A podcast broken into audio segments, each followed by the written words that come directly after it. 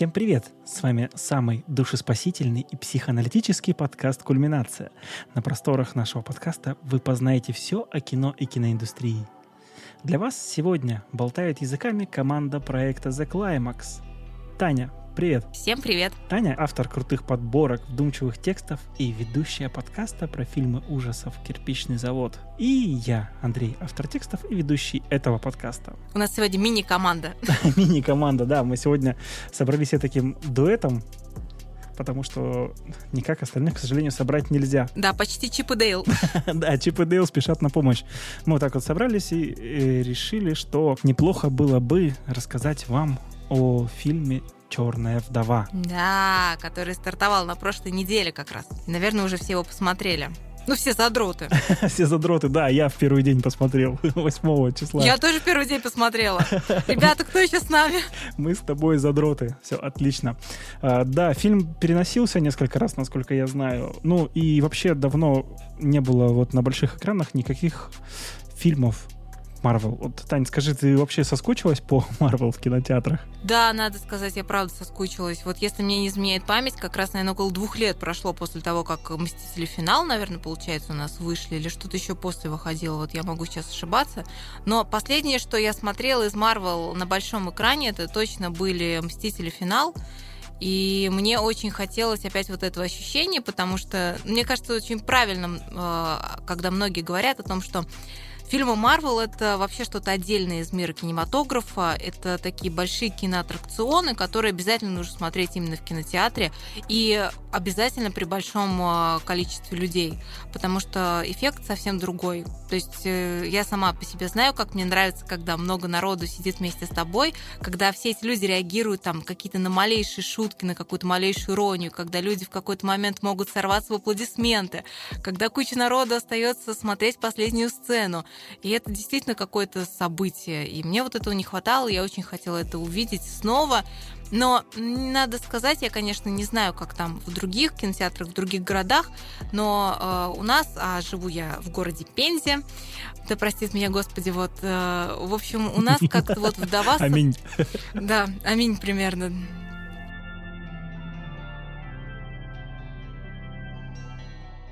У нас почему-то вдова собрала очень мало народу. Я, я не знаю, что случилось с людьми, которые обычно ходили и битком набивали все там наши залы, наш основной зал нашего лучшего, самого большого кинотеатра у меня в первый раз был такое, что мы пришли на премьеру фильма Марвел, самый, наверное, такой э, популярный как раз вечерний удобный сеанс в первый день показа, и народу было, ну, чуть больше, может быть, половины зала, но для меня это был немножко шок. И, конечно, естественно, такой реакции не получилось, как обычно, потому что все-таки людей было маловато, и как-то все так были сдержаны. Может быть, ковид постарался, не знаю. Андрей, у вас было много народу? У нас был полный зал. Ну, если брать в расчет эти все вот. ковидные ограничения.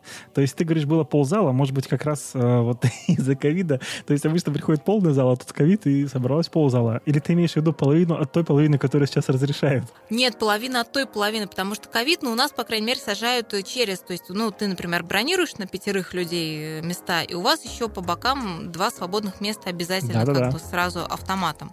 Вот, но даже, даже с учетом этих там мест свободных все равно было пустовато.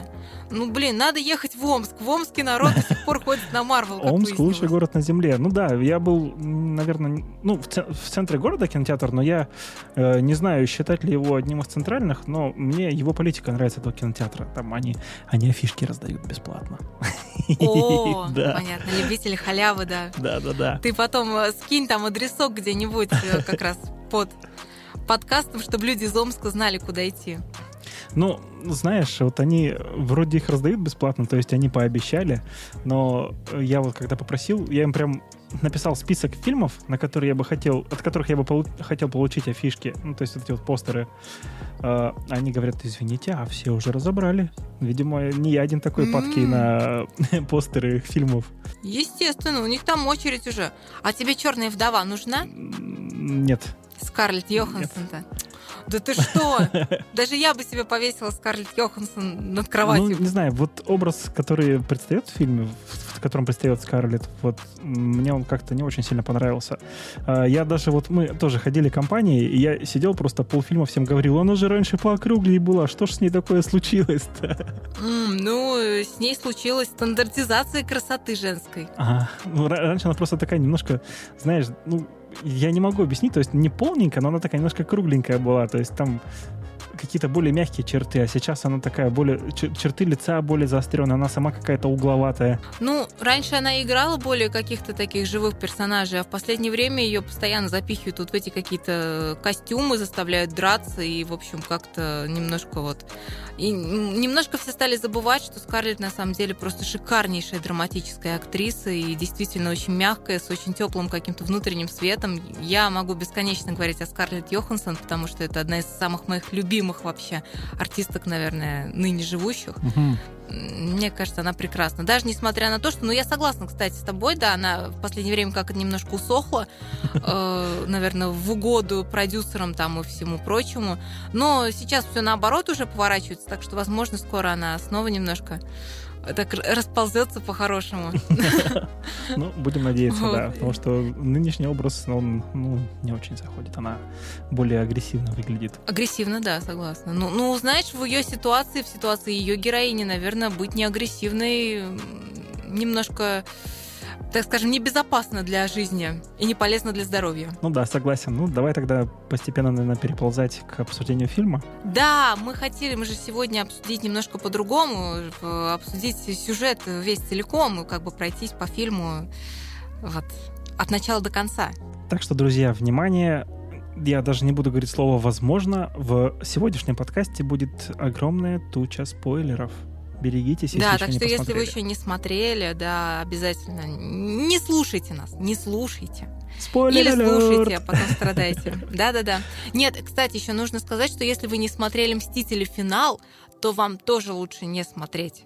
Не слушать, да. И не слушать. Ну, не та, нет, точнее, смотреть -то. Ну, или без последней сцены хотя бы смотреть. Ну, в общем, там, да, есть Да, варианты. не ждите сцену после титров. Да-да-да, уходите сразу, как будто вы не знаете, что такое фильм Марвел. Да, сцена после титров это она просто такой жесточайший спойлер. Ну да, ну, кстати, мне кажется, что сцена после титров в Черной вдове это вообще основное, самое основное, что есть э, в этом фильме, и из-за чего, может быть, он в какой-то мере там ценен или вообще не ценен.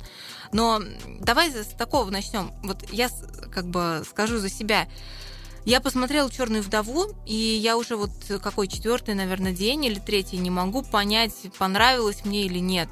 То есть настолько ровно как-то вот этот фильм прошел, и я его восприняла как-то очень так спокойно.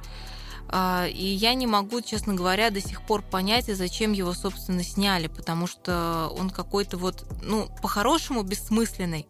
Это неплохое кино, оно вроде как неплохо снято, у него вроде есть идея, у него вроде есть какой-то посыл, есть какие-то удачные моменты, хорошие заходы, э, прекрасный актерский состав, в конце концов, красивые женщины, но я не поняла, зачем. И вот у меня вот этот вопрос, видимо, он не дает мне покоя, я не могу э, из-за него понять, хорошее все-таки это кино или плохое, и вообще нужно ли оно, самое главное, вселенной Марвел. Вот э, единственное, из-за чего оно нужно, это, возможно, как раз последняя сцена. Андрей, у тебя какие впечатления? Ну, последняя сцена мне окончательно разрушила впечатление о фильме, потому что, ну, мне кажется, она там совершенно не нужна. То есть я зря потратил там сколько, минут 5-10 на просмотр титров.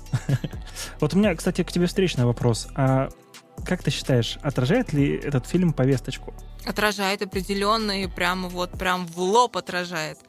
Потому что, ну, не знаю, тут, тут, мне кажется, даже вариантов нет других. Просто я думал наоборот, что этот фильм, он, ну, ни разу не отражает. То есть я когда смотрел, я про повесточку вспомнил только один раз, когда подумал, э, ну, что-то тут это как-то много женщин в этом фильме.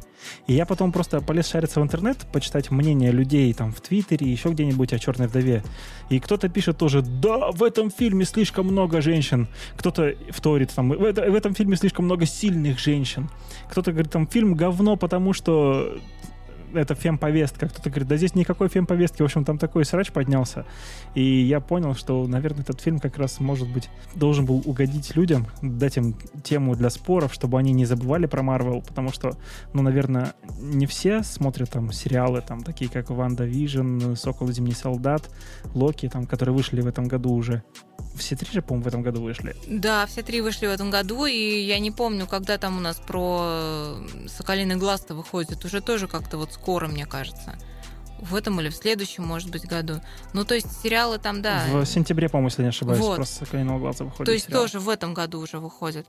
Ну, угу. тут, я не знаю, мне кажется, что проекты Marvel всегда очень хорошо встраивались, в принципе, в повестку дня. То есть это не с какой-то там негативной точки зрения, а, ну, со всех. Они очень хорошо, в принципе, как бы чувствуют вот этот вот момент э, времени, в который они выходят, и очень хорошо настраивают свою вымышленную вселенную к нашей реальной. И это очень сильно видно, кстати, как раз э, вот на той же самой вдове. Потому что вот эта вот повестка, то есть тут есть как бы два уровня. Вот опять же, уровень, уровень нашей реальности – это когда основные, ну, главных героинь, естественно, играют женщины, основной состав фильма, естественно, женщины, режиссер – женщина. И хотя э, где-то я читала, что все равно там большинство создателей этого фильма мужчины, если посчитать там в количественном соотношении, но тем не менее там какие-то подвижки есть. Для Голливуда это сейчас действительно важно. Может быть, даже для мира всего. Я не уверена, уверены еще в этой теме, но об этом сейчас говорят, и да, это сейчас подсчитывают. Окей, там, ну, там приблизились они к тому, чтобы пробить этот стеклянный потолок, может быть, с этой точки зрения.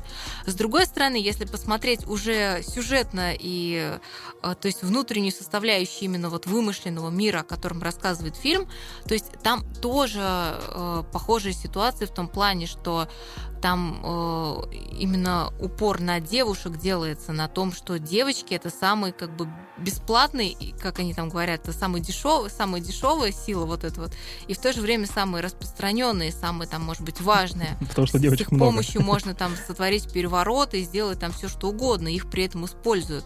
Это, в принципе, ну, мне кажется, прям вот не то, что намек, это прям вот такой жирный намечище там на все вот эту вот фемповестку, которая сейчас идет, но она сделана, кстати, мне кажется, очень э, как-то аккуратненько, очень хорошо встроена в сюжетку. То есть, в принципе, если там кто-то захочет скокетничать и сказать, да нет, вы что, мы просто рассказываем историю из комиксов, может быть, даже прокатит.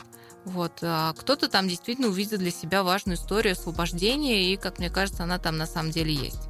Может быть, здесь роль играет как раз то, что режиссер Кейт Шортланд, она же снимала фильмы, как раз которые делают упор на разбор как раз актеров, э, главных героев, ну не главных героев вообще фильма. И поэтому мы здесь видим как раз такие вот м- интересные глубокие мысли, как раз связанные, да, с повесткой. Ну да, это, это мне кажется, знаете, что это не манифест определенный, это просто такая как бы высказывание о современном, может быть, мире и там о основной, одной из основных проблем современного мира, но такое нормальное, адекватное высказывание человека, как бы принимающего там все стороны, при этом там не кричащего там все негодяи, всем там отрезать все ненужное за то, что вот там угнетали других. Да, да, да. Вот, поэтому ну, мне кажется, в этом плане они молодцы. Они, наверное, такую вот... Э, собственно, опять же, знаешь, э, подходя к той же там Скарлетт Йоханссон, да, который, точнее, к ее образу вот этой черной вдовы, которую, если мы вспомним, мы впервые увидели, по-моему, в «Железном человеке 2», где она э, являлась просто абсолютно сексуализированным объектом, ну, конечно, это была как бы ее роль, но тем не менее она большую часть фильма, вот эта вот красотка с кудрями, с огромным декольте, которая, по сути, прям вот клеит Тони Старка все это время, потом еще оказывается супер спец, спецагентом. Но она же как вроде проверяет его. Но это да, но тем не менее, понимаешь, как она представляла. Еще я никогда не забуду какой-то кадр, господи, вот я могу сейчас ошибиться, но мне кажется, что это были, наверное, первые «Мстители», где она появляется просто из кадра, ну, со своей пятой точки. И на, на нее вот эта вот камера просто вот так, так прекрасно вот она вот, э, вот этот момент Как прекрасно фиксирует. пятая точка Скарлетт Йоханссон. Да, да, да, да, понимаешь, и вот просто все появление Скарлетт Йоханссон начинается именно вот с этой вот пятой точки. Это, конечно, наверное, красиво, но с точки зрения там сегодняшней действительно повестки и вообще сегодняшних там диалогов и дискуссий вот по поводу вот этого всего прекрасного, э, это, наверное, не совсем как-то уже правильно и этично было. Вот, то есть э, героиня, в принципе, а, она тоже прошла некую такую трансформацию со временем. То есть из вот этой вот какой-то вот красотки до серьезной женщины, которая, которая уже как-то вот наверное, и, может быть, не очень даже как-то интересна вся вот эта возня с фем-повесткой. То есть у нее там, может быть, какие-то уже... Она все для себя уже давно решила, и она такая уже твердо стоящая на ногах, понимающая, что с ней, вот то, что сделали с ней, то есть она уже это исправить не может.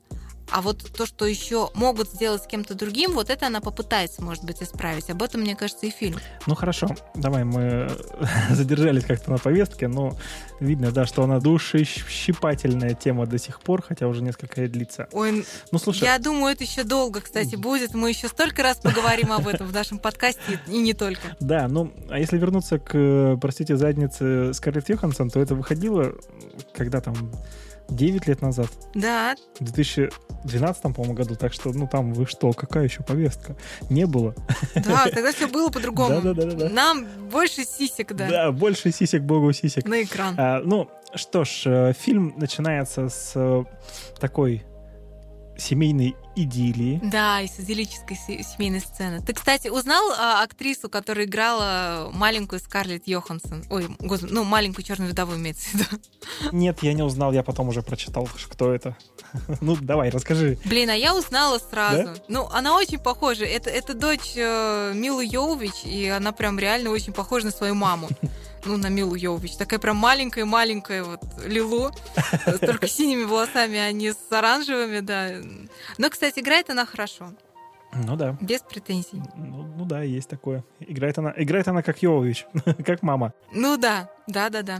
Вот, ну, в общем, э, как раз вот эта вот идиллическая картина, когда там девочки гуляют на улицу, мама их зовет ужинать, все они садятся как раз за стол, приезжает папа, и тут вдруг папа говорит маме, что им надо куда-то срочно бежать. Да, что происходит? И, естественно, мама говорит, ты что, мы, нам здесь нравится? Папа говорит, нет, надо. Ну и все, они начинают быстро собираться, спешно покидают дом, приезжают в какую-то местность. Сначала ты не понимаешь, что там происходит. Тут начинается прям уже, как это, ёба экшен, погони и все такое прочее. То есть вдруг выкатывают самолет, там э, появляется полиция, начинаются перестрелки. Ну и, конечно, первая сцена, которая меня убила, это когда папа вдруг переворачивает там то ли бак с чем-то, то ли... Э, короче, огромную тяжелую штуку, которую обычно человек никогда бы не перевернул, в принципе.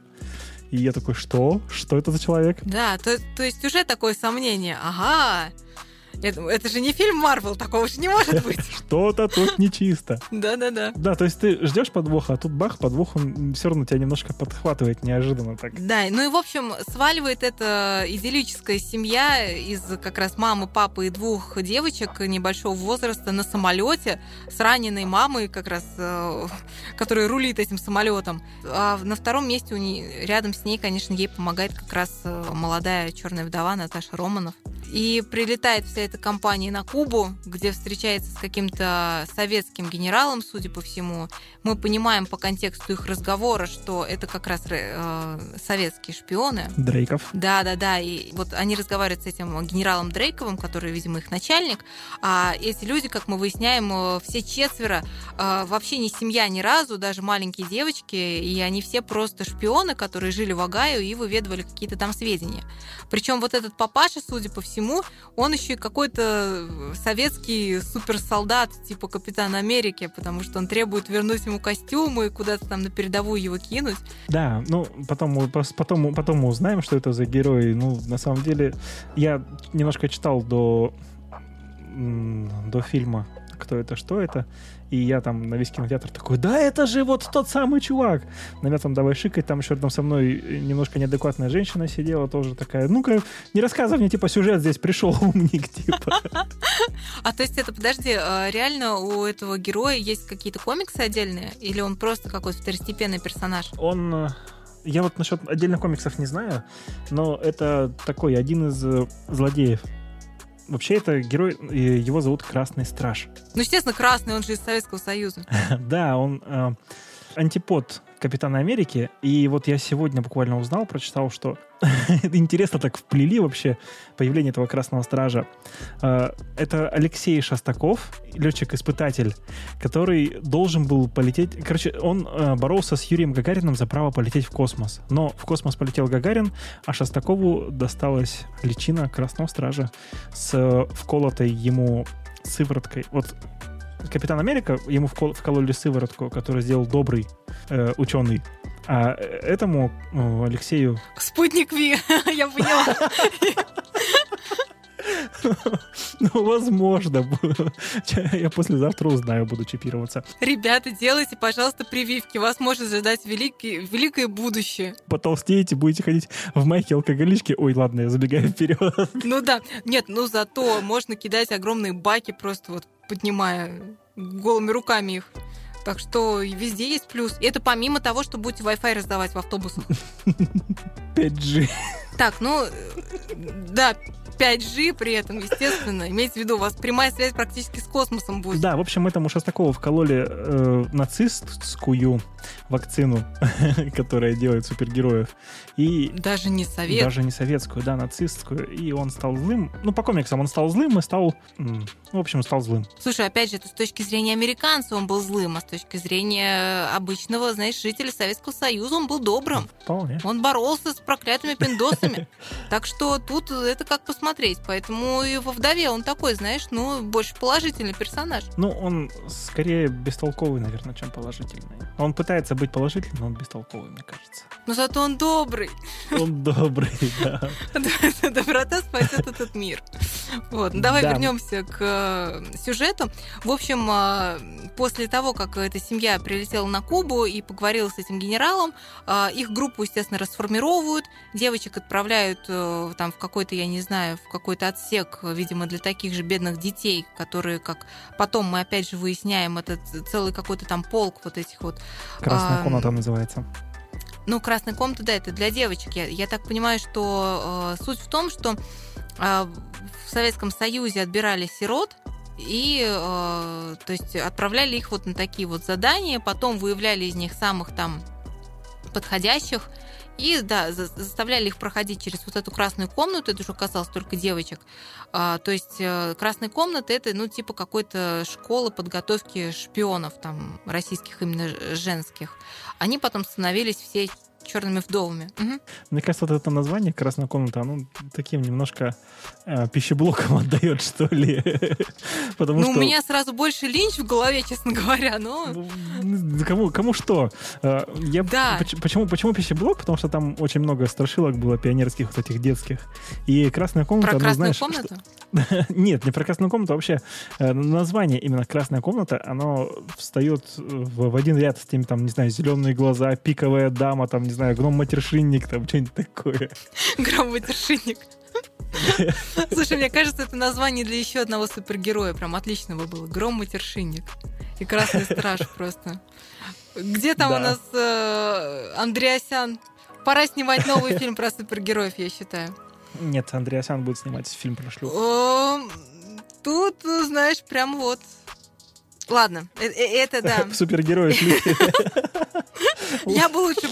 Ладно, я буду молчать. Пусть снимает, пусть снимает, да. Хорошо. А, мы, мы вернемся да, к черной вдове все-таки, да. После того, как нам показали всю вот эту предысторию, так скажем, Наташи, а, нас возвращают уже непосредственно в события, которые происходят сразу после фильма Первый мститель. Противостояние. Противостояние. Да, получается, когда Мстители у нас раскололись, все разбежались, и Наташа сначала была за Тони Старка, а потом она неожиданно переметнулась, естественно, к своему другу Кэпу, а, и, в общем, со всеми разругалась, попала под преследование американских властей и скрылась из вида. Вот, собственно, мы ее как раз ловим в тот момент, сюжет, точнее, ее ловит в тот момент, когда она скрывается где-то, насколько я поняла, то ли в Норвегии, то ли, ну вот где-то в Скандинавии, да? Да, в скандинавские страны, ну вот я название точно помню, по-моему, Норвегия была. По-моему, и, да, Норвегия. Да, она настолько шпионистая девушка, что даже в трейлере, куда она попала в изгнание, в, само, в самовольное, она там даже там смотрит фильмы про Джеймса Бонда. Кстати, я вот этого не Шпиона. заметила. Я тоже не заметил, я это прочитал. А, Эх, ты да. признался. Ну вот, собственно, да, она там селится в таком трейлере. И самое главное, у Слада просто сердце моего, она там гоняет на Ниве. На российской, белой, вот этой вот длиннозадой Ниве. У тебя есть Нива? Ну, у меня когда-то у папы была Нива, и я просто очень тепло отношусь к этим машинам, когда их вижу, очень радуюсь, особенно если за границей. Я помню, что увидела где-то в Греции Ниву, и радости моей не было просто предела. Вот. Ну, это реально, ну, это машина. Ну, Кстати, ты заметил, что даже после прямого попадания в нее ракеты с Нивой почти ничего не стало. Она просто в реку немножко решила спуститься. Но машина выдержала. Вот тебе вопрос, почему? Блин, а по-моему, там не, не прямое. Ну, ладно, я побуду немножко задротом. По-моему, там не было прямого попадания. Ну, может а, быть, мне, не было, но подстрелили Мне показалось, ее. что... Да, подстрелили, но мне показалось, что ракета попала под машину а не в Может быть, машину. под машину. Вот, но все равно что... она выдержала. Вот это вот крепость. Ну, потому что цель, цель же вот этого героя, э, антигероя, которого нам представляют как раз в этой сцене, она была в том, чтобы найти вот эти ампулы с антидотом. Да, но мы, мне кажется, кто не смотрел, не, не, мы давай вернемся по сюжету как раз. Наташа жила, ну, поселилась а, вот в хорошо. этом трейлере. А, там, кстати, появляется еще какой-то один ее друг, видимо, я не знаю, бывший агент или еще кто-то, кто, который ей помогает обжиться чувак, которого, да... Скорее всего, какой-нибудь торговец. Ну да. Ну, знаешь, как эти там торговцы оружием, вот это все. Да, да, да. обычно показывают, которые, которые могут все достать за любые деньги, там, ну, такой пробивной парень вообще. Вот-вот, который ей помогает, да, видимо, во всех странах мира и всегда. Вот, и он ей там приносит э, коробочку из Будапешта, как он говорит, из твоей старой квартиры. А мы помним, что а, Будапешт это такая э, притча у них э, вместе с «Соколиным глазом», они постоянно про него вспоминали, и всем всегда было интересно, а что же было, собственно, в Будапеште, что там был такой за дикий замес, который постоянно вспоминается в «Мстителях», но никогда его не показывали нам. Вот. И, собственно, она достает эту коробочку, и в этой коробочке она неожиданно видит какие-то странные ампулы и фотографию своей вот этой вот, э, ну как ее назвать? Сестры. Шпионской, да, сестры, с которой вот они в Агаю когда-то там. Да, да причем эта сестра была гораздо ее младше, ей, наверное, там, я не знаю, года 4 лет 5, и та девочка, как я понимаю, воспринимала все всерьез, она действительно думала, что это ее семья. Ну, да, это же в фильме потом как бы и делается на этом акцент. То, что она это воспринимала как семья. Ну да, вот да, да. черная вдова, да, здесь видит вот эту как раз свою типа сестру. И... Да, и понимает, что это она ей передала, потому что этой фотографии больше ни у кого не было, что это как бы сестра дает ей какой-то знак непонятный. Но в этот момент у нее там электричество как раз в ее домике заканчивается, по-моему, и она на замечательной Ниве едет э, за бензином. Да, где как раз ее встречает генератор. антагонист. Прямым да, а в ракеты. это? Это... Э, Ты не помнишь, как... Э, вообще его злодейское имя Таскмастер. Угу. Способ, способность этого антигероя в том, что он э, у него фотографическая память запоминает э, все движения, там стили, как э, дерутся противники его, и может их копировать и учить других. А вот я до конца не поняла, на самом деле, когда я смотрела вот на эту персонажа, собственно, весь фильм, а она все-таки э, как бы что-то соображает, то есть он, вот этот герой, он что-то соображает, или он какой-то роботизированный просто вот на основе человеческого тела? Он понимает вообще, что творит? Или, или это просто вот... Мы поймем это в самом конце. Уже когда будут там перед финальными титрами, когда... Ну, когда, когда мы до этого доберемся. Ну да. Вообще, да. Расскажи, расскажи, наверное, об этом подальше, чтобы сейчас как бы не нарушать канву. Ну да. Ну, давай, что там у нас в конве дальше? А, дальше у нас э, Наташа как раз дерется с этим таскмастером пытается и, драться. И понимает, что он хочет спереть как раз вот эти ампулы, а не ее убить. То есть цель, цель не Наташа, а цель как раз вот эти ампулы, да. И, естественно, она с этими ампулами убегает. Она даже, по-моему, ныряет в воду. Там была сумка с ампулами, эта сумка остается на мосту, Наташа крад... выкрадывает из сумки ампулы, ну, прячет их. В это время таскмастер ее выбивает с моста, она падает с моста в, в, далеко внизу в реку и выплывает, ну и убегает, естественно. Ну да, то есть остается жива. Да, потом все происходит уже в Будапеште. Я бы, кстати, мог поподробнее рассказать про, про Будапешт, если, если нужно, что там на самом деле произошло. Ну? На самом деле, э, Наташа, она же черная вдова, ну, как мы из названия понимаем и давно понимаем, и что она работала на эту красную комнату. А в Будапеште как раз ее соколиный глаз перевербовал на сторону правых сил. Ну да. И они потом отбивались от, э, советского, от советских войск, кое-как выбрались оттуда, и, и все. Ну да, но э, то есть она всегда говорила, что она типа обязана Бартону именно э, за Будапешт, за то, что потому что его послали ее убить. Э, он работал от организации Щит, угу. она была как бы вражеским агентом, а он ее пожалел и, собственно, да, оставил ее в живых. Они вместе выкрутились из этой ситуации, он ее перевербовал, и она ушла в Щит после этого. Угу. Именно так. Вот. Но потом, э, как выяснилось, там не все было так, ну, радужно. Мягко говоря, да, радужно, там все было достаточно печально. Но опять же, вернемся к этому. То есть э, э, после того, как главная героиня встречается с вот с этим вот каким-то странным персонажем, с которым она подралась на мосту, она отправляется действительно в Будапешт, туда, где до сих пор, видимо, живет ее вот эта вот названная сестра. И она ее находит, видимо, в их старой квартире, насколько я понимаю. Девушки очень тепло друг друга встречают. Ну вот, кстати, я не, пон... я не понимаю этой сцены, почему они так тепло друг друга встречают. Почему они начинают друг драться, там, не знаю, чуть ли не ножами друг друга калашматить, потом перемирие, и все. И дальше они там, девочки-припевочки, дружат друг с другом. Я, если честно, вот этой сцены не понимаю до сих пор, зачем она была введена, вот эта драка, если, в принципе, можно было без нее обойтись. Или они таким образом хотели показать, или, или хотели показать конфликт какой-то, который был между сестрами? Я не думаю, что между ними был конфликт, потому что, насколько я поняла, они как бы, ну вот после вот этого вот детского контакта больше, наверное, и не общались. А даже если общались, то, в общем, не знаю. Вот тут, кстати, вопрос. Ну да, а я, я вот понял наоборот, что они общались, но они общались довольно, так знаешь, неравномерно. То, то дружили, то вражили. Там. Ну да, сдерживаюсь. Ну, э, именно вот в контексте этой драки, мне кажется, они же сказали друг другу, я тебе не доверяю, я тебе не доверяю. Не действительно настолько... А, понимаешь, мне кажется, черная вдова, в принципе, она ну, по большей части про то, как э, вот эта вот система э, ломает людей. Там все персонажи в основном просто сломаны изнутри абсолютно. Что Наташа сломанная, что ее вот эта сестра Лена тоже самое, просто сломанная. У них не было нормальной жизни никогда. Они были воспитаны убийцами, и, возможно, они больше по-другому никак и чувства не могут проявить, кроме вот этой вот драки и, поп- и попыток убить друг друга. Это, это похоже, как я, короче, в школе, у меня был лучший друг, и мы с ним выражали эмоции так, мы калашматили друг друга. То есть, а, здорово, бах, там, не знаю, с, с правой куда-нибудь там под ребро. А, здорово. Ну, Нет, есть... ну вы посмотрите, этот человек сейчас спрашивает, зачем они дрались? Вот на самом деле.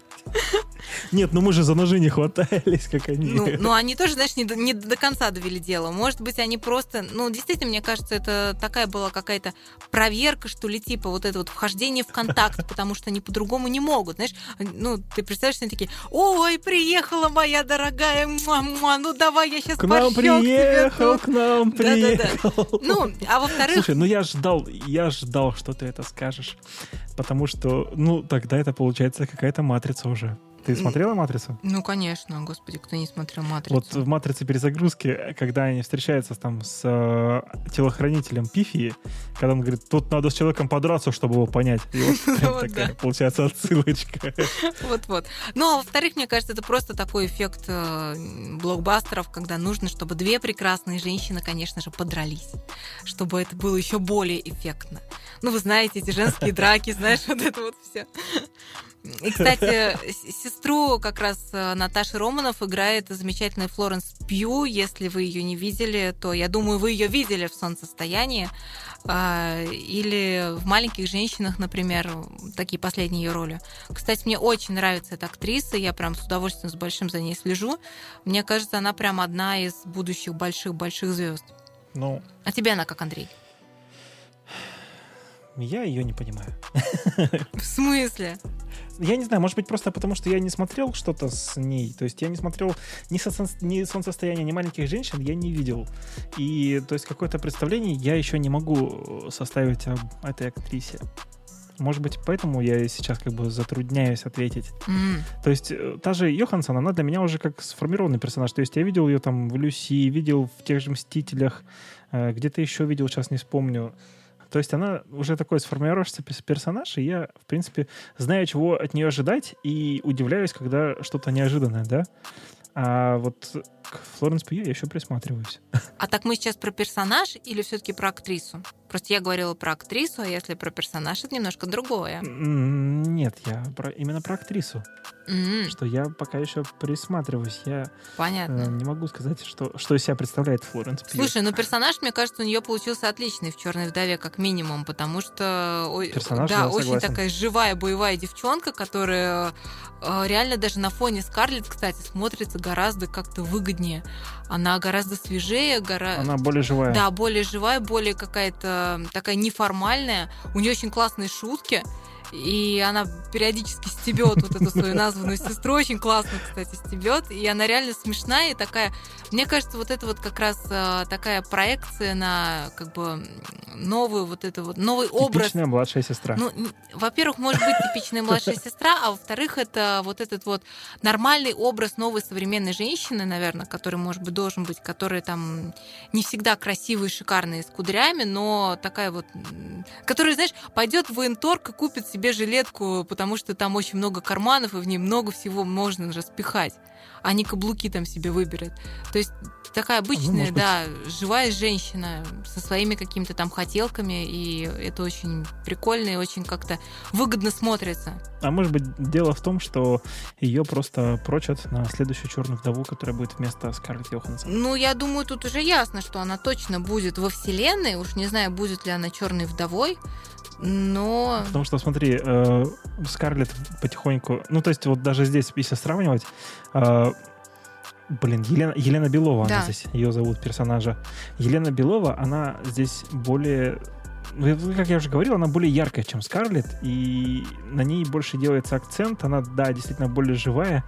И, ну, вот, следующая черная вдова вам. Ну, я думаю, да. Но это, опять же, к э, теме о последней сцене, которую мы еще обсудим. Вот, поэтому Ну, и да, и... ну, тут все ясно. Я еще раз немножко отвлекусь, и все, буквально секунду.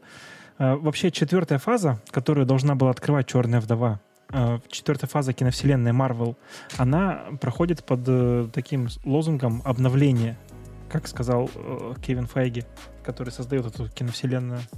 Так что, ну, вполне возможно, что не только Черная 2 поменяется, там еще кто-нибудь. Ну вот, Капитан Америка поменялся, Черная вдова. Да, и чуть- там еще обещали нам каких-то супергероев геев и черную железного человека. Геев. То есть это будет девочка. Геев-нигеров из космоса. Кстати, да. А почему нет? Они могут стать новой угрозой. Так я думаю, они будут не угрозой, а как раз наоборот радостно Спасением. Ну да, типа того. Вот. Ну, в общем, фантазия, она, конечно, неиссякаема. Давай вернемся к сюжетной линии. В общем, сначала девчонки ссорятся, потом девчонки вроде как мирятся, и э, Наташа выясняет, что Лена ее позвала, потому что эм, она была как сказать, по- подвергнута какому-то химическому, какой-то химической обработке. То есть э, всем черным вдовам, которые сейчас проходят вот эту красную комнату, а, им вводят какое-то химическое вещество, э, благодаря которому человек, вот этот Дрейков, который генерал и, собственно, основатель этой э, программы, он может контролировать э, вот этих вот девушек и там как-то ими управлять, и они, собственно, делают все, что хочет он. Наташа очень сильно удивляется, потому что она вроде бы как вместе с Соколиным Глазом уже убила, как она думает, Дрейкова, и что, типа, она прикрыла красную комнату. Она очень сильно так удивляется и говорит, как, красная комната еще есть? Да. Ну, и для нее открывается страшная правда, что красная комната есть, что девочки работают, да. Еще и такой вот э, токсином этим пользуются, который заставляет, ну, зомбирует девушек. Ну да, кстати, я так поняла, во времена Наташи его еще не использовали, потому что она как-то благополучно все это прошла. Ей еще Лена говорит, что ты типа вот только психологической обработке как бы подверглась, а я подверглась не только психологической, а еще и вот этой. И, собственно, а, Елене-то повезло, нам показывали небольшой так превью, скажем, вот этого разговора, где как раз Елена на каком-то своем задании сталкивается с одной из своих, видимо, бывших вот этих вот сослуживец, и та э, в последний момент успевает в нее распрыснуть э, вот это вот антидот. противоядие, да, получается, антидот.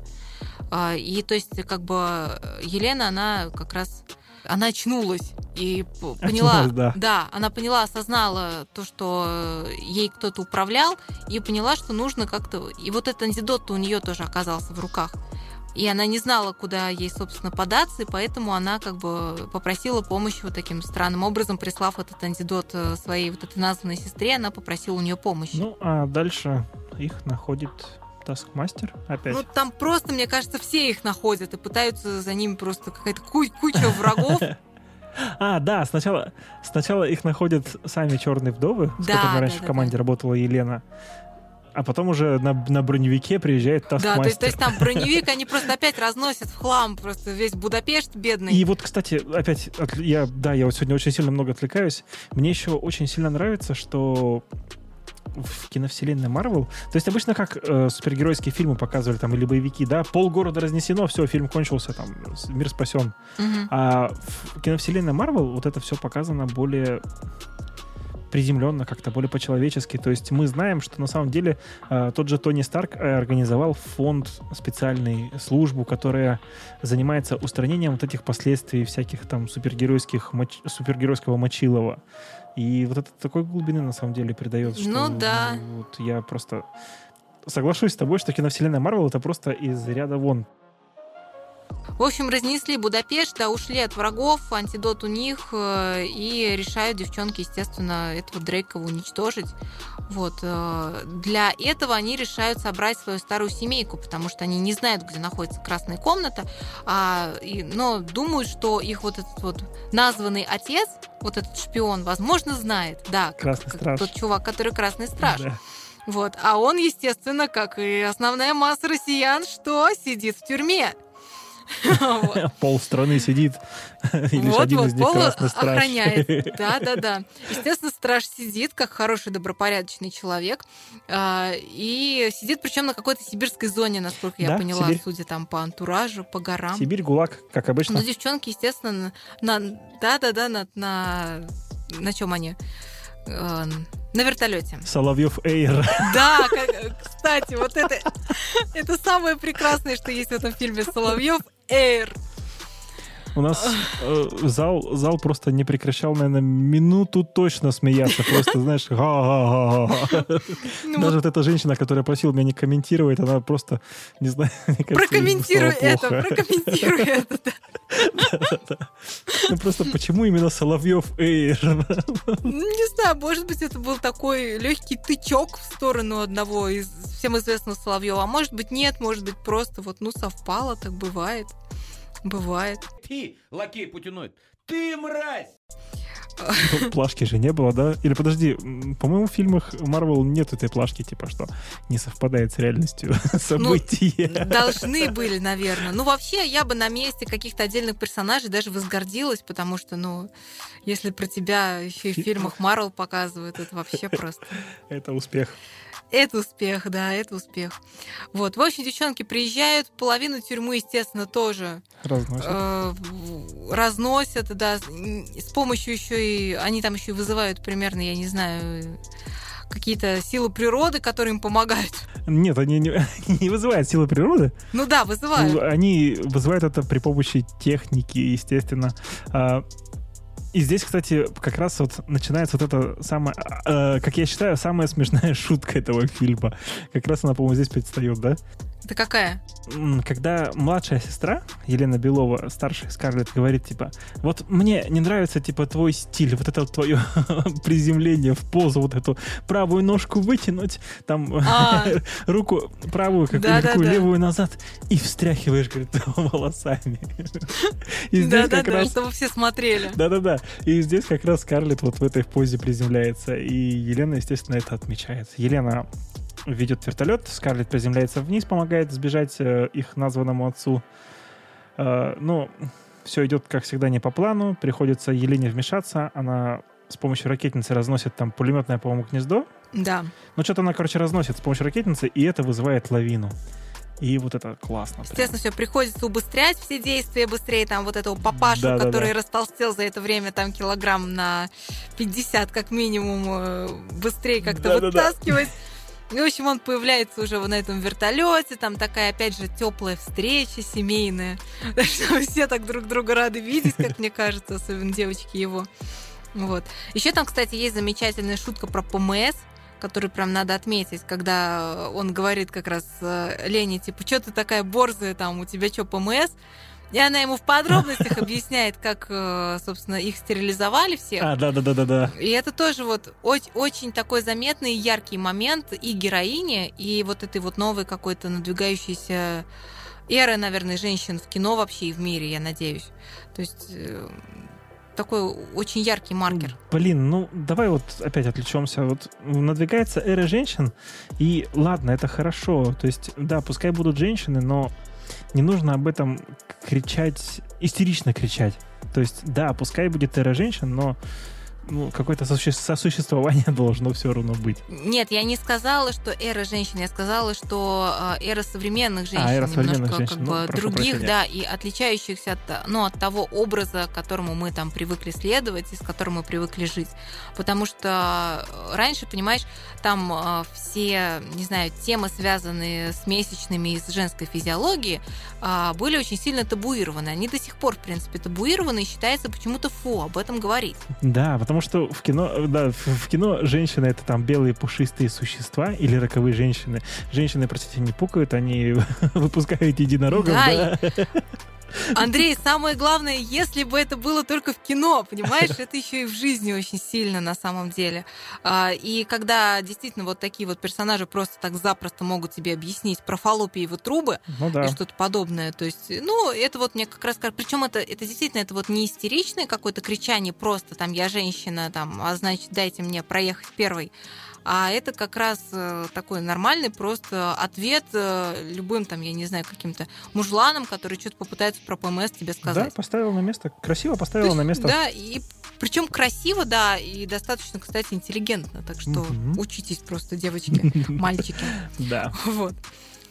Так, ну и что? Наша семейка, короче, отправляется еще к Мае. А, Да. точнее, папашу хотят рисануть по поводу того, где комната. Он говорит, я вообще не при делах. Я тут сидел уже, вон ск- сколько лет, меня тут кинули вообще. Да. Естественно, кого Советский Союз не кинул, ребята. Я хотел стать героем, а меня посадили. Ну, да.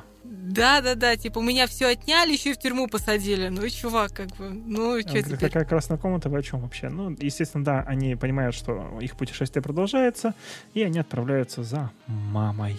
Да, точнее, точнее, он им сам сказал как раз вот этот красный страж, говорит, ну, может быть, вот она, вот эта вот Милена, вот эта шпионка, с которой мы играли в мужа и жену, что-то знает, потому что она типа супер э, какой-то там ученый в этой организации, и она-то как раз, наверное, в курсах.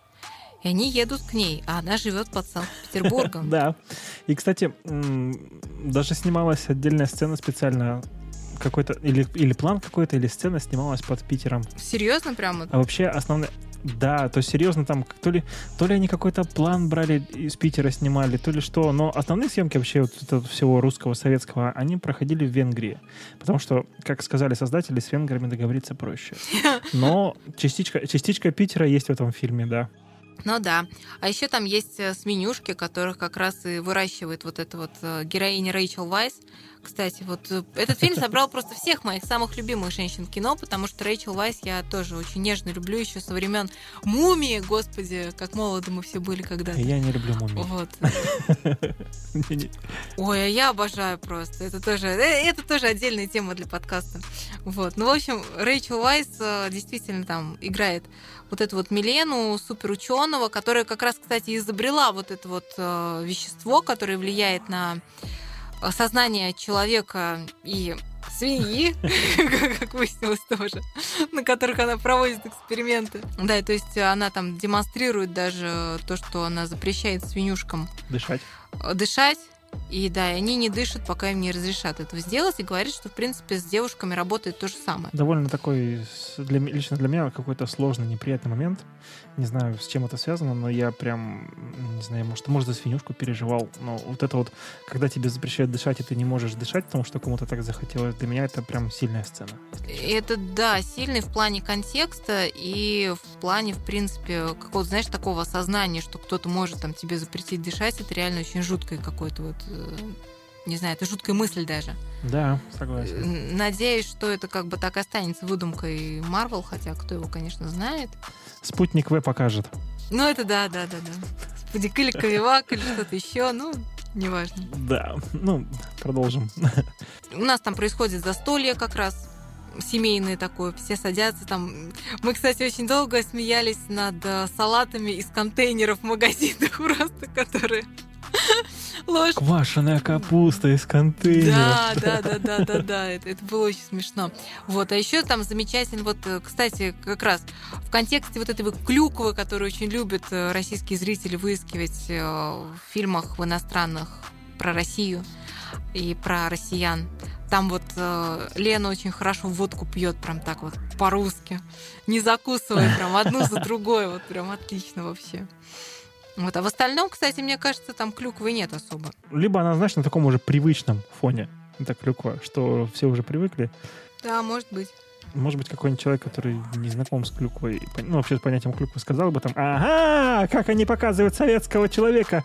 Это, э, как это, неподобающее видение советского гражданина. Потому что такое, знаешь. Вот-вот.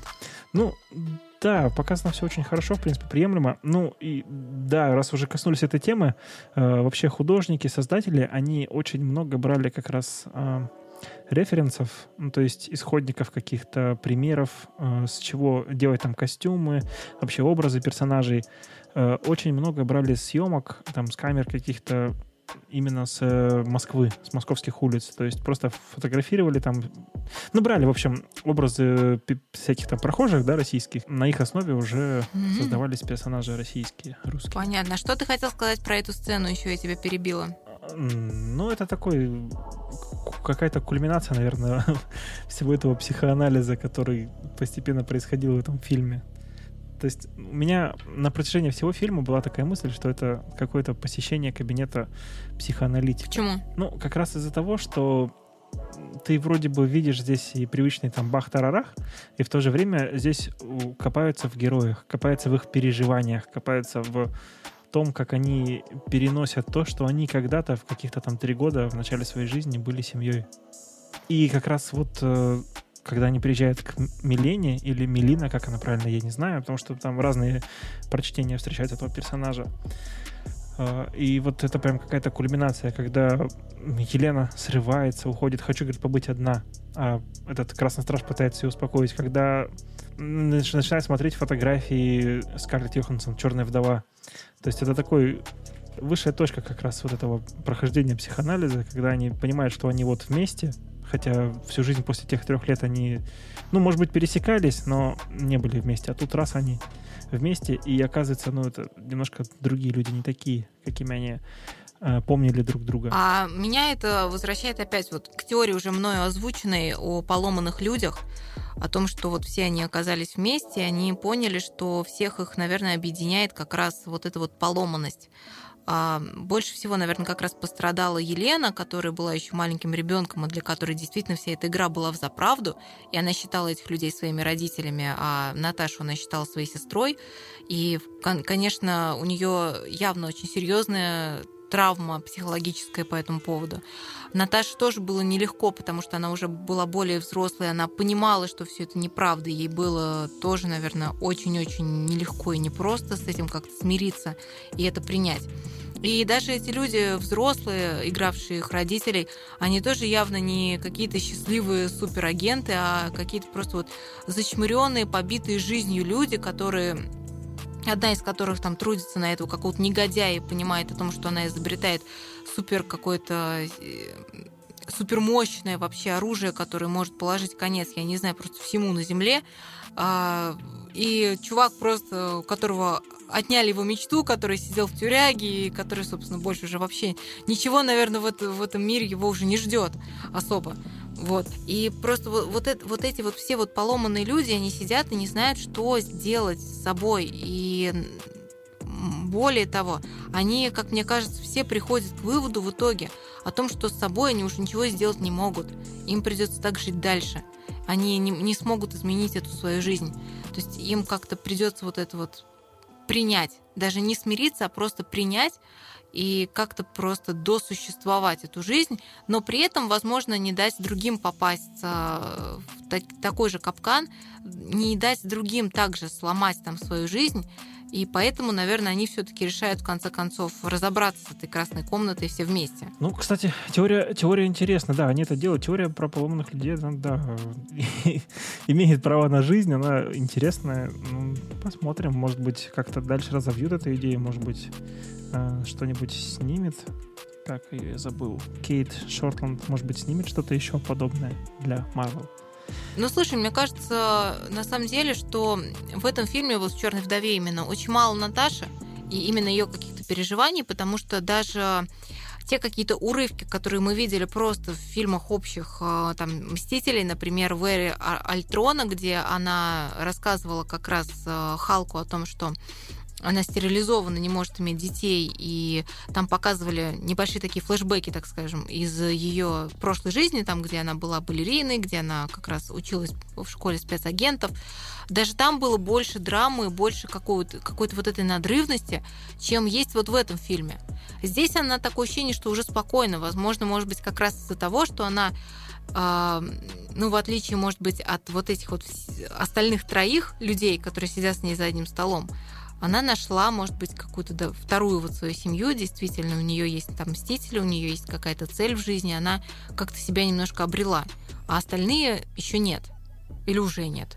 И ей завидуют немножко. Ну да, поводу. это тоже есть по этому поводу, да, определенно. Особенно, мне кажется, ее сестра, и она, потому что ее сестра, она вообще, видишь, она говорит, я никогда не жила вообще своей жизнью, я была под гипнозом практически всю свою жизнь. То есть я даже угу. вещи себе никогда не покупала.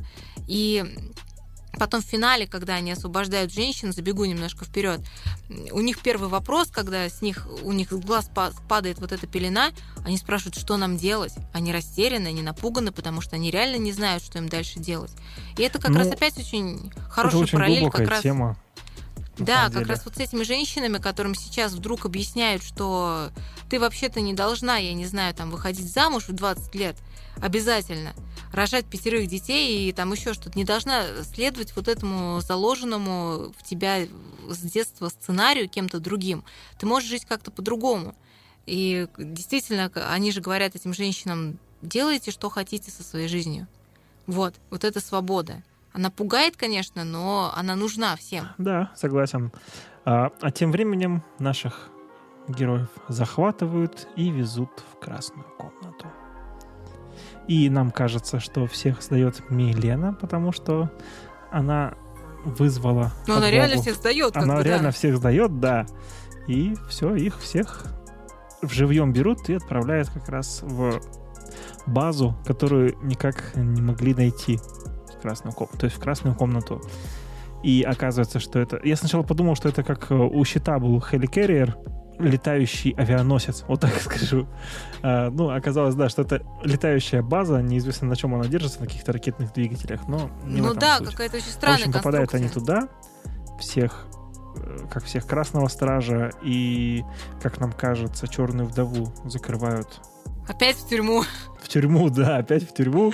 А Милена идет к Дрейкову на прием. Но потом выясняется, что все на самом деле немножко перевернули.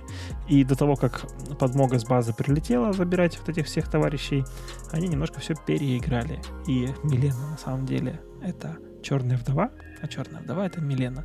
И все благодаря там технологии маск- маски специальной, которая на лицо надевается и показываете совсем другого человека. Да, такая штука уже была в эре А- Альтрона, по-моему, да, когда Черная вдова же переодевалась в одну из руководительниц вот этой вот как раз э, Да, да, да, по-моему, по-моему, либо в Эре это было, либо... в- Ну, где-то, короче, было уже, использовалось. Да, это, наверное, был первый мститель, другая война. Другая война, Да, другая по-моему. война, да, Как скорее раз, всего. когда они, там, да, там, эти все шпионские игры. Гидру, да, да, да, да, да, и она тоже, у нее получилось пройти как раз в логово вот этого вот главного злодея, собственно, в другом обличии с помощью такой же маски, насколько я понимаю. Что там происходит? Происходит Наташа, Наташа, получается, пытается выведать у Дрейкова про черных вдов, пытается убить его, но у нее не получается. У нее не выходит, потому что, как объяснил Дрейков, он испускает специальные феромоны, которые действуют на нее, И у неё не она выходит. не может просто ударить мужчину. Кстати, такая, я вот сейчас об этом говорю и понимаю, что может быть это тоже такая какая-то отсылка к домашнему насилию, когда женщина ничего не может сделать. а Да, сто процентов. Я тоже об этом думала еще, когда смотрела. И, кстати, может быть, даже для этого там есть э, такая достаточно длительная сцена, когда он Наташу прям предметно так избивает, а она не может ему ответить. Может быть, может быть. Но я просто настолько Очень тугодум, такая- что я понял это только сейчас. Нет, главное, что ты понял. Значит, дошло оно. Ну, может быть, просто я, может быть, просто я это не приемлю, ну и как бы не видел в своей жизни. Может быть, поэтому до меня долго доходило. А тем, кому она адресована, она дошла быстро. Ну, может быть, да, не знаю. Э, В общем, там случается, естественно, замес после всего этого. То есть Наташа пытается пока ну, продумать, как же ей к Дрейку подойти. Красный страж дерется снова с вот этим вот э, суперзлодеем. Таскмастером. Да, да, да, да, да. А, а, нет, наверное, перед тем, как она пошла драться с красным э, стражем, она вот, ну, как раз вот этот вот персонаж, нам же все про него объяснили. Точнее, как раз объяснил э, сам Дрейков. Правильно? Перед этим же. Да, что на самом деле это не мужчина. Кстати, в комиксах это мужчина, а здесь это оказался не М. мужчина. Естественно. Это оказалась м, дочь этого Дрейкова, которую Наташа думала, что как раз убила. То есть мы в начале где-то примерно в сюжета обсуждали, что Наташа говорит, я же думала, что я уничтожила Дрейкова. Но нам показывали флешбэк, в котором мы видим только, что уничтожается как раз вот эта дочка генерала. И Наташа как раз вот всю жизнь себя корит еще из-за этого, что она убила дочку. И не может... Вот там не то, что дочка, там же, насколько я поняла, они просто подорвали большой пятиэтажный дом. Да? Собственно, в котором находился Дрейков, э, и э, там была его дочка, и там еще, я так понимаю, были люди. Наверное, вот именно... Ну, визуализирует нам только именно дочку, то есть показывает, что вот в окне дочка мелькнула, и пах, все, дом взорвался. Ну да. То есть остальные да. люди, они предполагаемые, а мы видим только дочку. Ну, собственно, да. И мы-то, в принципе, должны были думать, что Дрейков, наверное, ненавидит э, черную вдову как раз из-за того, что она лишила его дочери или там сделала его дочь инвалидом. Но выясняется, что он не особо, по-моему, страдает из-за того, что дочь стала инвалидом. Он какой-то вообще жесткий жена, женоненавистник. Ну да, он прям такой очень явный образ такого чувака, который прям вот э, мизогонию, как э, отче наш, читает перед сном. Выясняется все-таки, что она дочка. Потом мы понимаем, что Наташа, чтобы избавиться от очарования феромонами, нужно испортить себе какой-то там нерв. Я вот не помню, к сожалению. И она Ну да, что-то в районе носа. зрелищно бьет себя фейсом об тейбл, портит, Да. портит этот В нерв. прямом смысле. Да. И начинает э, бить Дрейкова. И это, кстати, опять параллель, заметьте, с моей вот этой вот теорией про сломанных людей, э, что, понимаешь, ей, чтобы победить, снова себя надо сломать, только уже в физическом выражении. И она это делает. Да уж. Но она потом чинится. Но она чинится, да. Нос, в отличие там от психики, чинится. Это неоспоримо. Да. А, ну и да, в ходе, в ходе вот этой всей битвы выясняется, что на самом деле Красная комната это вообще супер сильная организация, что девушки, вот эти черные вдовы. Кстати, Наташа Романов, это она не одна черная вдова. Вообще, вот эти девушки, убийцы, которые прошли через Красную комнату, они все называются вдовы. Или черные вдовы, Да. я точно не скажу. А, ну и да, вот мы узнаем, что вот эти черные вдовы, они вообще по всему миру, они во всех структурах, и вот этот Дрейков, он на самом деле сосредоточил такую очень мощную силу у себя в руках.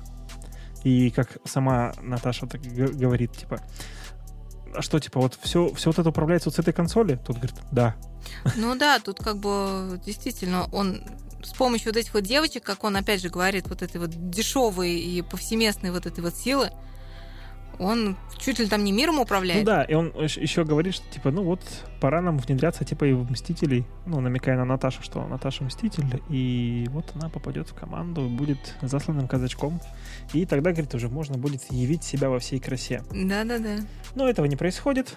Слушай, а ты не думаешь, что это такой большой даже намек на российских хакеров? Там, кстати, еще есть очень это. а, какой-то замечательный момент, где там, по-моему, как раз Красному Стражу что-то объясняют. Он такой, а, то есть просто сидишь, типа, нажимаешь на кнопки, все там делают за тебя. Я вот несколько раз прям поймался на мысли, что, возможно, создатели прям поиронизировали над ну, этой темой. очень может быть. Знаешь, всех же отсылок не поймешь сразу. Ну да, а еще, знаешь, мне кажется, просто про Дрейкова хочу сказать, что помимо того, что это реально такой какой-то вот оплот женоненавистничества, а, мне показалось, что это еще очень такой хороший амаш на советскую власть, возможно, российскую, возможно. А, Потому что вот это, знаешь, вот дряхлый старикан, который явно уже там, ну, давно уже не в состоянии кем-то управлять и что-то нормально делать, вот, но он все еще находится во власти, а, сидит как бы закрытый там за тремя ларцами в Таня, в, каком-то... ты просто сейчас уничтожаешь наш подкаст. Не, я не уничтожаю, я наоборот. Я, я же говорю, может быть, это просто Товарищ похоже. майор, это товарищ просто майор, похоже, мы понимаешь? просто обсуждаем фильм. Да, мы, мы лед под ногами майора, так что все нормально. Вот, ну просто понимаешь, ну вот это вот тоже вот чувак, который там в каком-то лар- ларце там как Кощей Бессмертный, не знаю, парит там над землей, и которого охраняет там вот эти вот орда вот этих женщин, зомбированных при этом, зомбированных, заметьте. Вот, и... Да-да-да, и который при этом, которому плевать на своего ребенка, который пострадал из-за него же. И который как бы из этого ребенка, мало того, он еще сделал из него суперсолдата. А, Сделал из него орудие возмездия. да, орудие возмездия, и вообще с помощью него творит всякие злобные дела, как бы не обращая на то, что хорошо ли его дочке, плохо ли вообще, в принципе, как бы вот. Ну, мне кажется, что-то есть, знаешь, такое вот похожее на то, как э, вела себя власть в советские времена, и, возможно, как она ведет себя сегодня. Возможно. Хорошо, хорошо, хорошо. Я с тобой согласен. Я, конечно, при просмотре не делал таких аналогий, не видел таких аналогий, но что-то такое есть, да, согласен. Хорошо, закрывайте наш подкаст полностью. Будем сидеть вместе с Красным Стражем. Да, будем сидеть вместе с Красным Ну, Стражем. хоть компания хорошая. Да, хоть весело будет. Да, определенно. Ну так что там у нас замес в фильме Замес. начинается с самой финальной. Все хвалят, да. Потом все взрывается. Начинается борьба в воздухе. Да, борьба в воздухе, и я вот здесь вот прям хотел сделать акцент, что немножко не докрутили.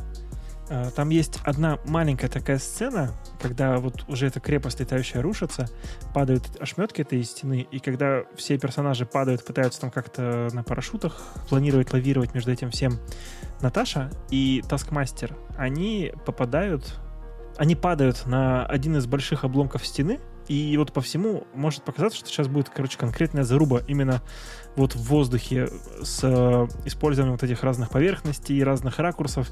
И вот из этого можно было сделать что-то очень крутое в стиле Доктора Стрэнджа, когда они там по стенам бегают там, э, или как в, в начале там тоже меняются ракурсы, меняются измерения.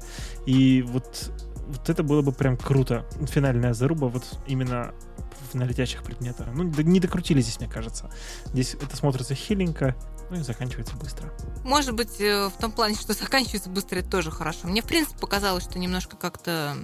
Ну, всегда, знаешь, ну, Марвел, он всегда с таким с перебором. Он, он любит такую вот какую-то совсем уж э, явно прям несуществующую хрень придумать. Вот. И вот тут это вот как раз она. Знаешь, э, я сторонник того, чтобы не относиться к тому, что делает Марвел там в плане экшена особенно серьезно, поэтому, ну, пойдет. Это тебе, конечно, там не Нолан, который продумывает все свои, свои физические там. Это скорее, знаешь, из разряда, из разряда Вина Дизеля, который просто не дружит с законами физики. На Там лысине вертел, да, все. Кстати, кстати, кстати, раз уж э, пошел разговор про дизеля, Черная вдова по первой неделе показов На лысине вертела, да, у вашего Дизеля. на лысине вертела Форсаж 9, да. А, 230, по-моему, миллионов они что ли собрали. То есть э, перегнали Форсаж как раз на после пандемии на вот этом рынке. Да, что-то там такое было. Я не помню сейчас цифры, но я знаю, что она обогнала их. Обогнала, обогнала, да. Форсаж что-то там меньше 200 собрал, а Черная вдова 230 Вот-вот. в общем в зачете. И то есть Черная вдова самый, самый популярный фильм, самый кассовый сейчас после э, во времена пандемии. Я уже такой после после. И вот и у того фильма, и у другого. Что у них общего? Э, Семья. А, сем- точно, Семья, Андрей. да, семья. Семья! Это вообще самое главное, что есть в этой жизни. Ну, может быть, может быть.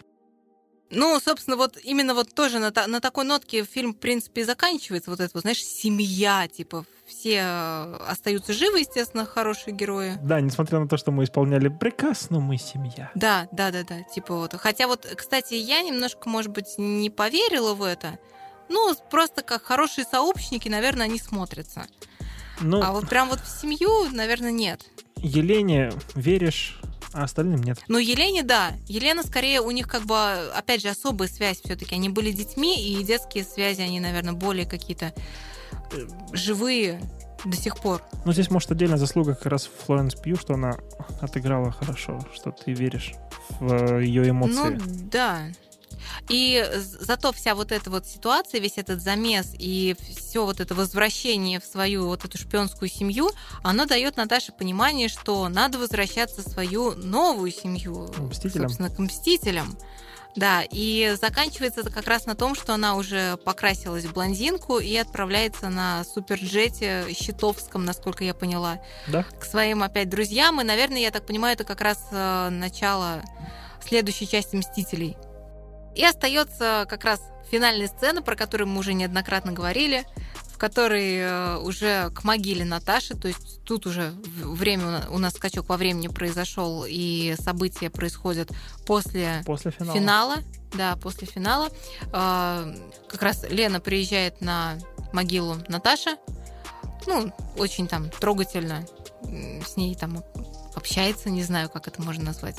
Ну, в общем, навещает. Да. Вот, а потом рядом с ней возникает э, какого-то странного вида женщина, которая дает ей, то есть, точнее, предлагает ей новые задания, говорит, не хочешь ли ты отомстить за свою сестру и убить вот этого человека, который, возможно, повинен в смерти твоей сестры, и показывает ей фотографию, собственно, Бартона. Да.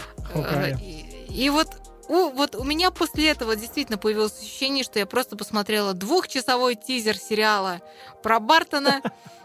Просто, чтобы объяснить, откуда это все взялось. Я такая, а, вот оно зачем все было. Вот теперь я поняла, зачем сняли этот фильм. То есть, в принципе, можно было сделать трейлер такой, и все. Из последней сцены. Ну, примерно, Ну, да-да-да. Кто знает, кто знает. Ну, с другой стороны, все равно по... Когда большой следующий фильм Марвеловский? Большой, не знаю, там хранители когда-то должны... Ой, не, храни... не хранители, а как их? Вечные. Вечные в этом году, по-моему, должны выйти. Еще этот новый фильм, который, я не знаю, я не очень ему доверяю, не знаю, пойду или нет. Как он? Шанчи, по-моему, и эти, как там, 10 колец или волшебство. А, Какая-то там вообще, короче... что-то было, Да, да. вот как раз перед Черной вдовой тре- трейлер показывали. Но там, я понимаю, она не связана, наверное, с «Мстителями». Да, трейлер показывали. Она, скорее всего, связана с Доктором Стрэнджем, то есть с этой, с магической составляющей. Да, да, да. Marvel. А, и еще там вроде как начались уже сейчас съемки второй Черной пантеры, то есть э, сейчас они идут.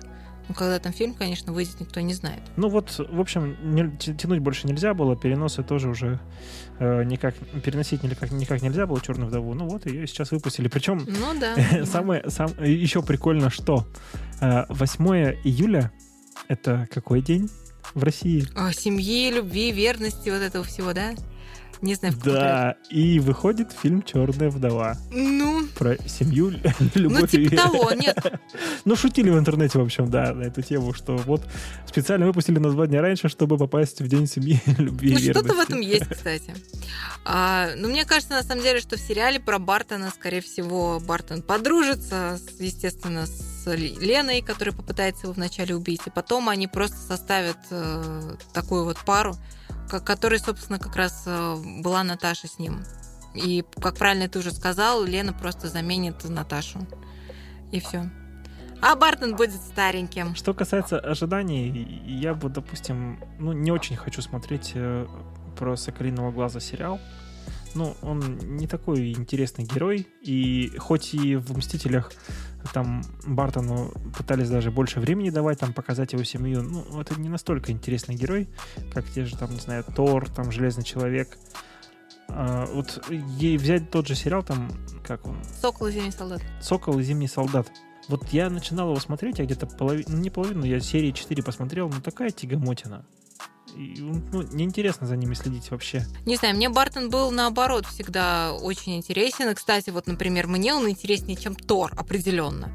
Вот, и даже, наверное, больше, чем Железный человек. Я никогда как-то не была под влиянием очарования вот этого вот Железного человека, которого все любили. Я всегда как-то к нему очень так ровно относилась. А Бартона я всегда прям очень нежно любила, поэтому вот я смотреть буду Ну, точно. видишь, видимо, мы с тобой разная целевая аудитория. То есть Да. я, я не попадаю, ты попадаешь. Вот-вот.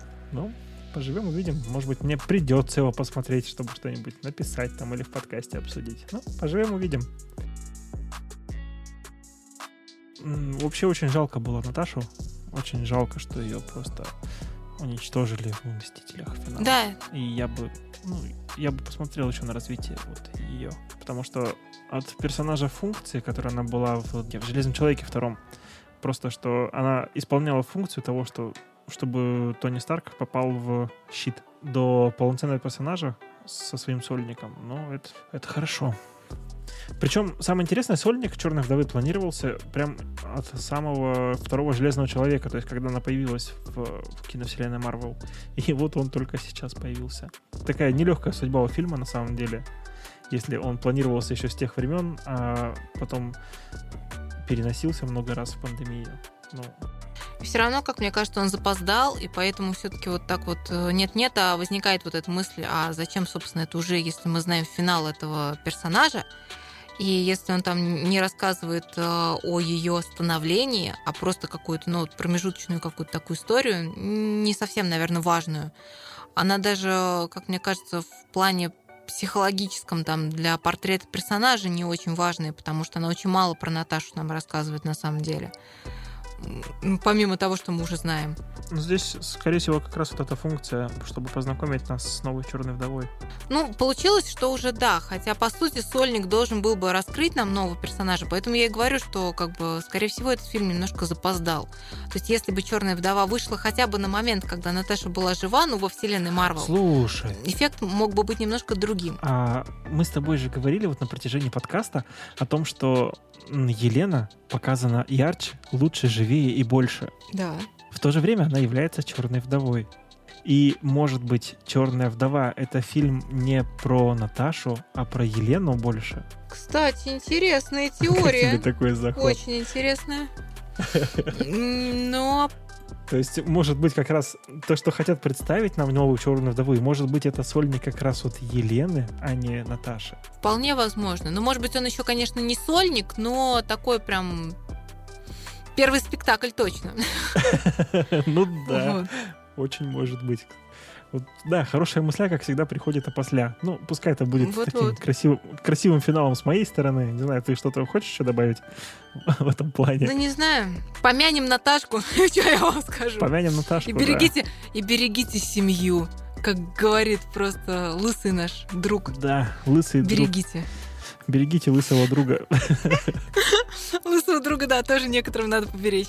Потому что сейчас, сейчас опасные времена для лысых друзей. На этой прекрасной ноте мы заканчиваем наш 37-й выпуск подкаста «Кульминация». Спасибо, что дослушали нас до конца. А, кстати, я недавно смотрел статистику, и нас на самом деле очень много слушают до конца, но не в Москве. Москвичи, ну-ка подтянитесь, давайте дослушивайте до конца наши подкасты, потому что очень часто у нас бывает еще классная рубрика «Рекомендация», но не в этот раз, к сожалению. Да. Ну почему? Мы можем порекомендовать какие-нибудь фильмы со Скарлетт Йоханссон. А, со Скарлетт Йоханссон? Ну хорошо, давай, посмотрите «Люси». Очень классный фильм про то, как девушка эволюционирует, как она из обычной девушки э, случайного курьера превращается в сверхразум.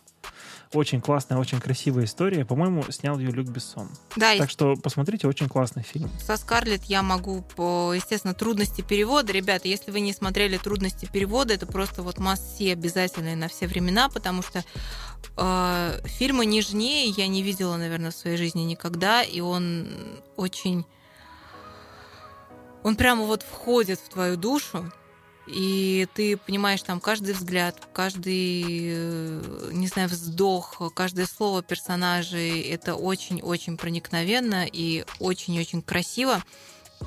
Так что это прям вот обязательно надо смотреть. И это даже не столько смотреть, сколько это обязательно надо чувствовать. А еще со Скарлетт Йоханссон, с молодой Скарлетт Йоханссон, есть просто замечательный фильм, а, где играет еще и Джон Траволта – мне бы вспомнить, как э, его перевели. По-моему, он вообще не выходил эм, в прокат или как-либо в другом в каком-то виде в России. И найти его можно только в каком-то чудовищном просто э, пиратском переводе.